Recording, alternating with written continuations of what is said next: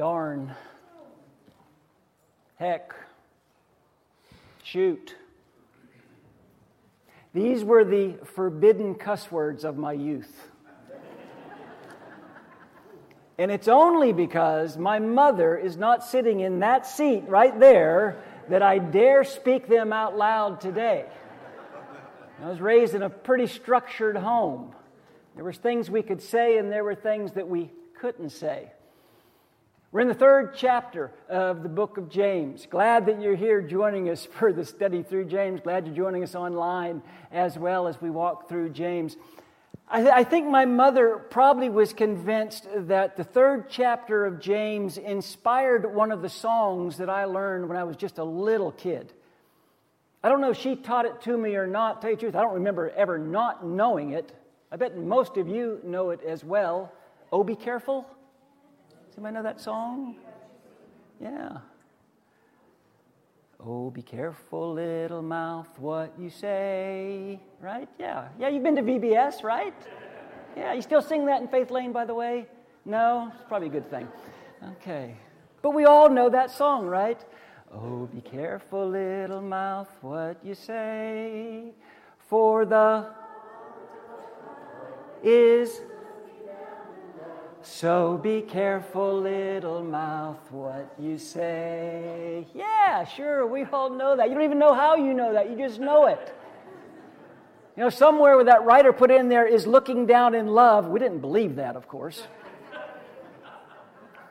We were sure God was just waiting to catch us, waiting for us to get frustrated, waiting for us to get angry, and then, you know, we'll say something wrong, and, and then God will know. Of course, as adults, I, I understand, and I think my mother did as well, that in the third chapter of James, this brother of Jesus is talking about something much deeper than that. Talking about something much more significant than just a kid's song.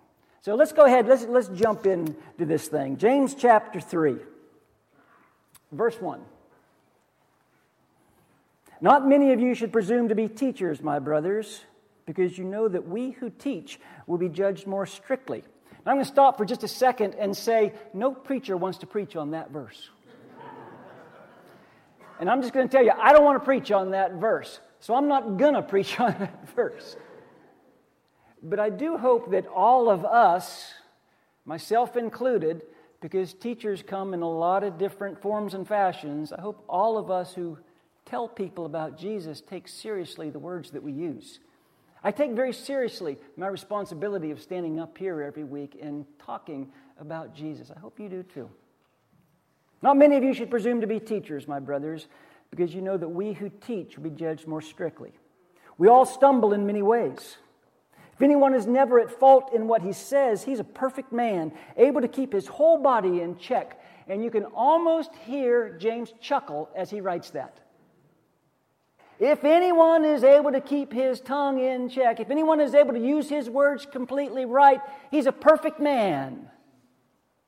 And of course, the implication is there are no such thing as a, as a perfect man because none of us are able to do that. Like the old preacher who's preaching on grace one day and he says, We all need grace because nobody's perfect. Then he asked the congregation, Is anyone in this building perfect? And the guy in the back raises his hand. The preacher said, Sir, are you saying you're perfect? The man said, No, I'm not perfect. I'm, I'm raising my hand in honor of my wife's ex husband. you know, when we say, Well, you should have seen my grandfather, I wish you knew my grandmother, I, you know, my sweet Aunt Alice, my first wife, she was perfect. We know those people aren't telling the truth. No one's perfect, right? James is laying some groundwork here. What he wants us to know is words matter. It matters what we say, what words we use. They have an impact. He goes on and says this When we put bits into the mouths of horses to make them obey us, we can turn the whole animal. Or take ships as an example. Although they are so large and are driven by strong winds, they're steered by a very small rudder wherever the pilot wants to go. Likewise, the tongue is a small part of the body, but it makes great boasts.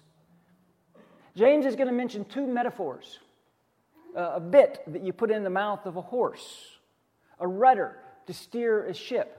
He says both of those things are relatively small pieces of equipment, but we know what a significant impact they have. You know, the bit steers the horse, the rudder steers the ship. In the same way, the words you use steer your life. The words you use have an impact on, on where your life is going. Someone estimated that if an average American lives an average lifespan, they will have spoken over 860 million words in their lifetime. That's an average. Some of you are going to be way above that. Some of us are coming in a little under that mess, that, you know, that line. But an average of 860 million words. That's a lot of words, isn't it? And it's easy to kind of rationalize and say, you know, most of those words are pretty insignificant. Most of those words don't really count for much. But James wants you to know, taken as a whole, the words we use set the trajectory of our lives. The words we use take us somewhere lead to a life. It's where we end up. Now, you think about it. It was with words that you got a job, right? It was with words that you make friends, community. It's with words that we get the girl. It's with words that we lose the guy. You know, so much of our life is dependent on the words that we choose to use. And the simple truth is, our words can build up or our words can tear down. James says the words you use are like bits in the mouth of a horse. They're like rudders on a ship. They determine where you're headed. And James wants you to know godly speech can direct you toward blessings. Using words in a godly way, using our tongue in a godly way, can lead us to blessings. Now, I wonder what our families would look like. I wonder what our churches would look like. I wonder, I wonder if our communities would look like if we would just decide to speak to where we want to be. If we'd make the decision to be people who talk like where we want to be, to be people who talk like who we want to be. If we would tweet grace, if we'd post joy on our social media, if we were to mutter, we you know mutter blessings James 3 tells us that we can change our path when we change our words. You know, when you're stuck behind a guy in the fast lane and he's going 15 miles under the speed limit, which is my wife's pet peeve, what if you just blessed that person? Yeah. What if you just bless that person instead of curse? God, would you bless this person who is such a terrible driver. Now, what if he did that? I heard that someone said this before he said anything, before he even thought anything, his first thought was, I love you, and, and then he would go ahead and say something. I love you, and, get out of the hammer lane. Um, know, I love you. Because let's face it, it's pretty hard to curse someone once you've just acknowledged that you love them. And as a Christian, we're supposed to love everyone, right? I love you and. Again, how would our conversations change? How would our conversations change, you know, in the lobby, on the phone, at work? If we begin thinking, I love you, and what are the things that we wouldn't say that we would have said if we think to ourselves first, I love you, and, and I'm not going to say what I want to say, and praise God when we don't. And James actually speaks to this reality in this passage. Let me, let me skip down to verse 9. We'll back up in a minute, but let me skip down to verse 9. With the tongue we praise our Lord and Father, and with it we curse men who have been made in God's likeness. Out of the same mouth comes praise and cursing. My brothers, this should not be. How can you possibly praise God and then turn right around and curse people? James says, Listen, brothers, sisters. This cannot be. And, and I know some of you right now are thinking, okay, but James doesn't know my mother in law. And James doesn't have to spend time with my 14 year old stepson. And he doesn't know my boss. No, it, it's tough. I know that they're made in the image of God. I get that. But the reality is the way they act a little bit more like Lord Voldemort than they are, you know, God. It's hard. Listen, James knows this. James is acknowledging this is tough. He tells us this is really hard stuff. This is something that actually no one's able to perfect, but we've got to work on it. We've got to be aware of it. This is difficult. Doing the right thing, doing things that, you know, are, are, are, correct, uh, that's hard. It's just hard to do. But to be able to pause and see the image of God in another person, even if it seems you know, buried really, really deep in there, what James is challenging us to do. You know, the beautiful thing is when we see the image of God in other people, we actually help them see the image of God in themselves. You know, we actually help that person to, to see their identity in Christ. That's why Scripture is so full of passages about encouraging one another, building each other up. You know, as a community, we're responsible for our own growth and formation, but we're also responsible for the growth and formation of each other, too. That's what this 242 thing's about, right? We're in this thing together. Let me back up to the passage I, ju- I just skipped. Verse 5 Consider what a great forest is to set on fire by a small spark. The tongue also is a fire, a world of evil among the parts of the body. It corrupts the whole person, sets the whole course of his life on fire, and is itself set on fire by hell. James uses a, another metaphor here a fire, and a fire's ability to spread. You know, we know about the, a fire's ability to spread and to cause destruction. A couple weeks ago in North Florida, just very recently in North Texas. You know, we know how quickly a fire can spread. We know how much damage a fire can do. And we all have been around verbal arsonists before, right? We all know people who just kind of in the habit of setting little fires and watching them burn. And if we're honest with ourselves, we've probably played the part of a verbal arsonist before as well. And the thing about fire, once it starts, you don't know where it's going to go. And you don't know how long it's going to burn.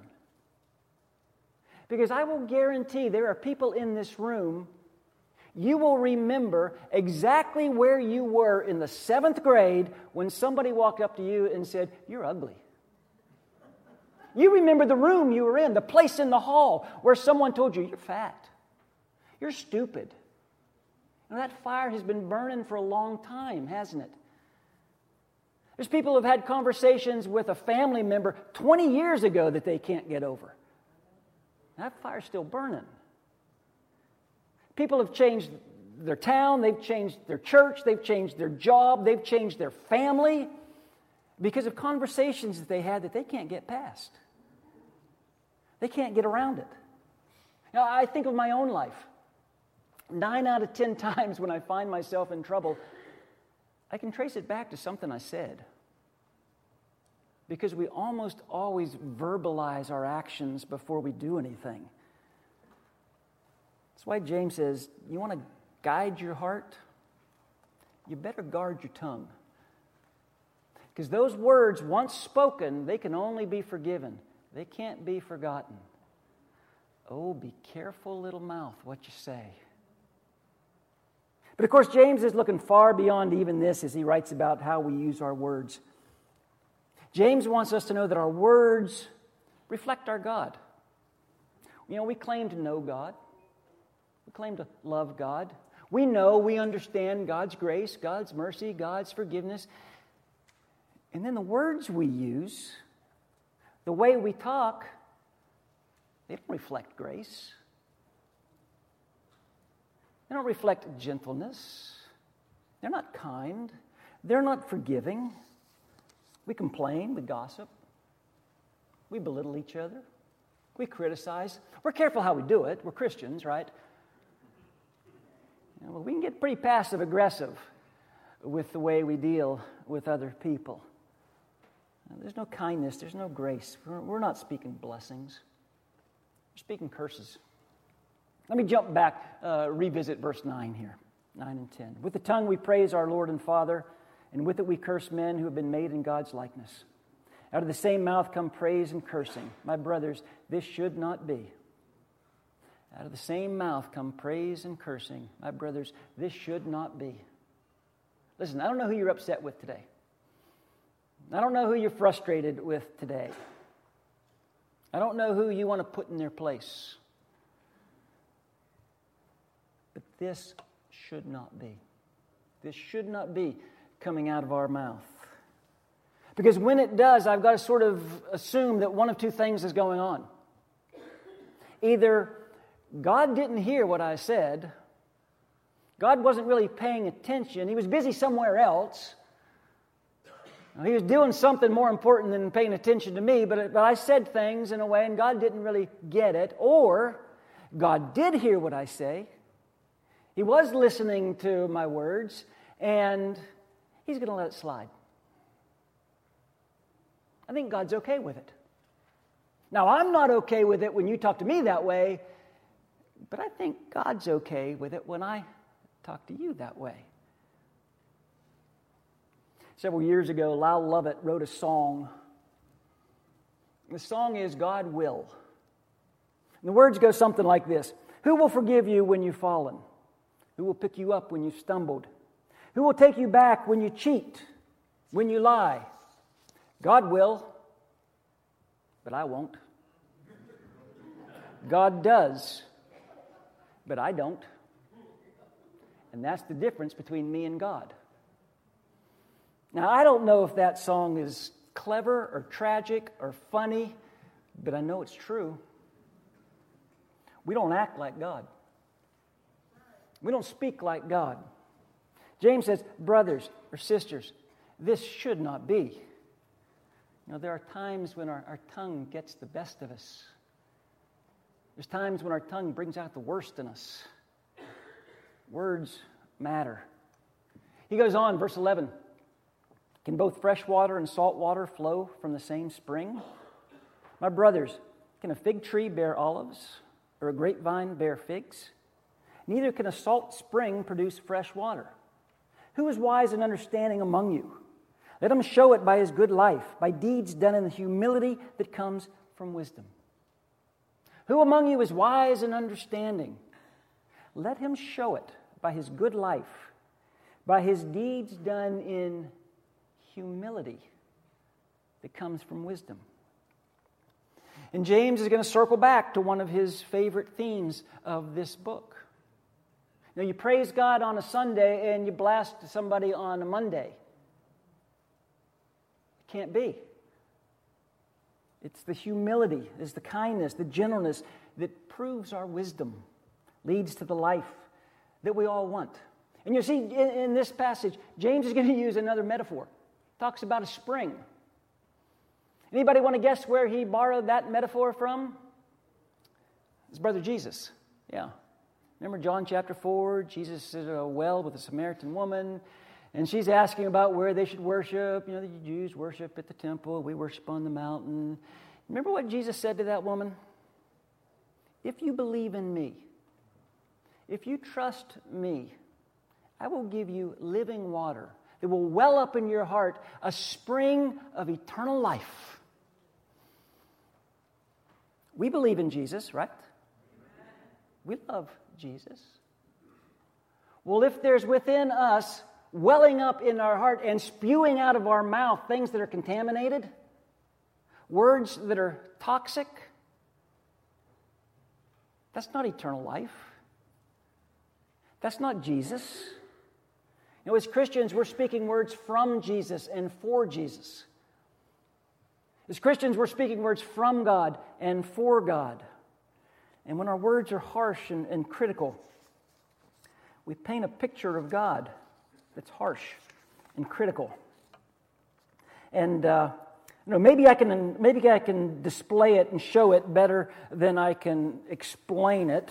Um, there was a fellow quite a while ago now that was a um, motivational speaker. His name was DeForest Soaries. Spoke a lot to youth groups, college age groups, and he always asked the same question. And his question was if you were able to sit down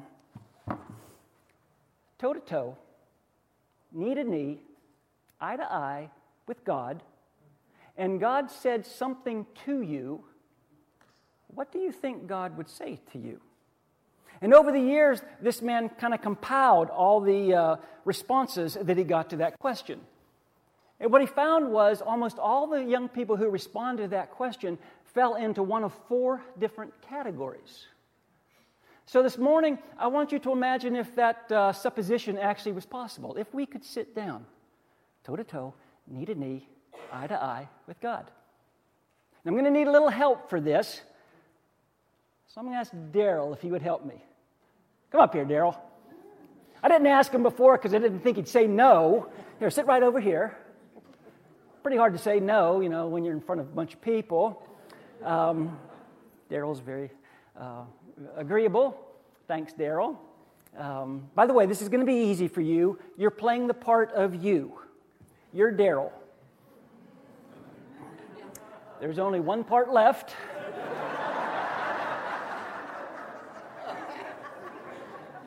I today will be playing the part of God.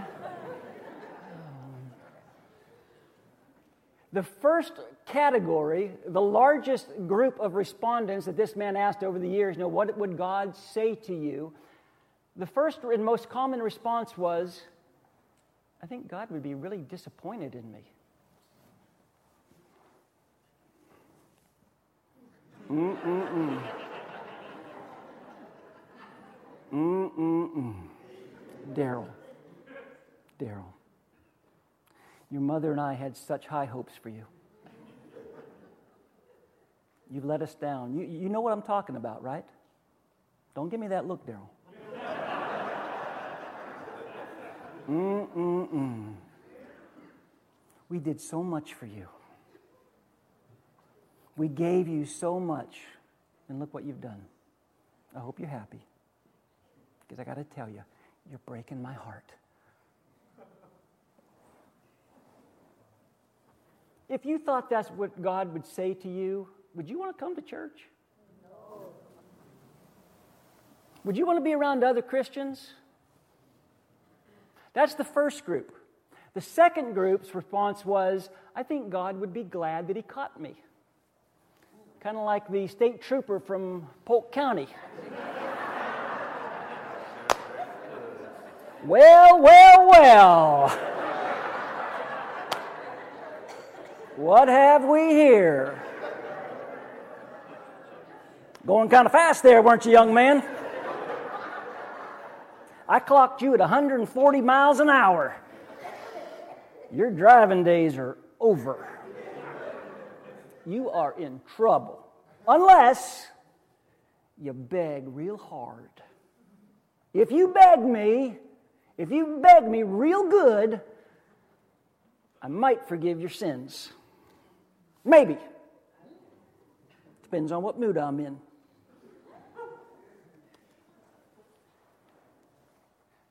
Would you want to sing Shout Hallelujah to that God? Would you want to praise that God? The third group said, I don't think God cares anything about me. I don't think he's paying attention at all. Kind of like the lady at Walmart at customer service, right? Next.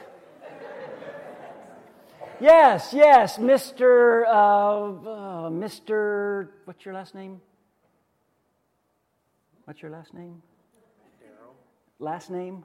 Alderman. Alderman. Mr. Alderman, yes. Yes, thank you for being here. We're just so glad that you and your lovely wife Peggy uh, have been with us for a while. Um, Peggy, right? No? What was it? Portia. Portia, that's right, that's right. You and your wife Portia and your three lovely children.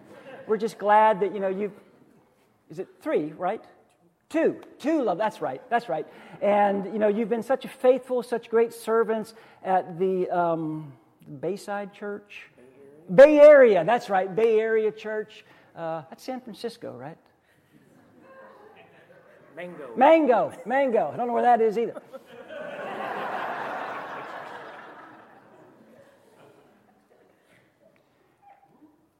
a group of people who think God doesn't know me.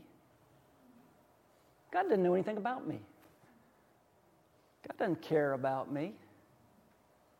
Now, where are our young people getting their image of God? Oh, be careful, little mouth, what you say. But I think it's the fourth group that is really the saddest of all. The fourth group just said, God wouldn't say anything because I'm not sure God is real. And if He is real, He doesn't speak. So, what would God say? If we could sit down toe to toe, knee to knee, eye to eye with God, what would He say?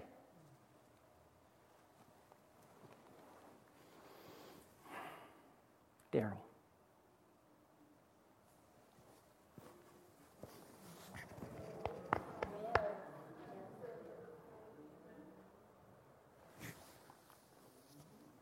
I love you. I love you with all creation. And I can't stand the thought of you not being in heaven. So I'm going to die for you. And James would say, finish it. Because that's not what he said, that's what he did. And maybe what we need is a few less sermons. Thanks, Daryl. Maybe what we need is a few less lectures.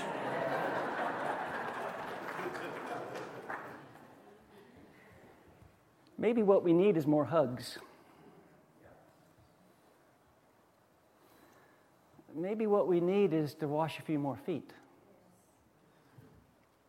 Find people that we can serve. And then when we do, someone says, Wow, that's really nice. We say, That's Jesus. It's just Jesus.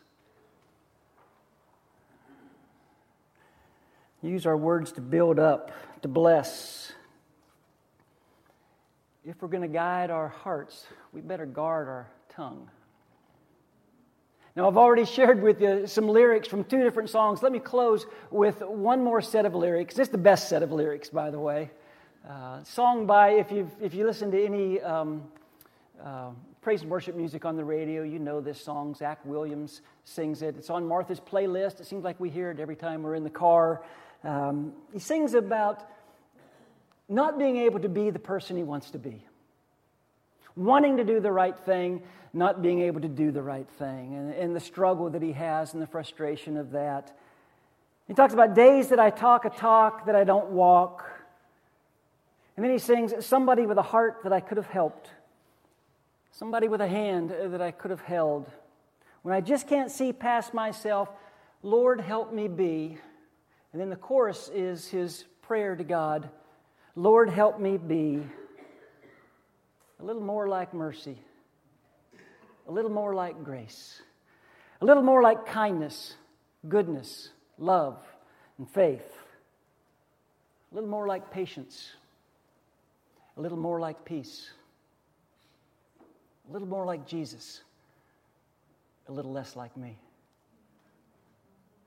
May we as followers of the King, be a little more like Jesus, a little less like me. May we speak a little more like Jesus, a little less like me. May we serve a little more like Jesus, a little less like me. May we love a little more like Jesus a little less like me. Let's stand and sing.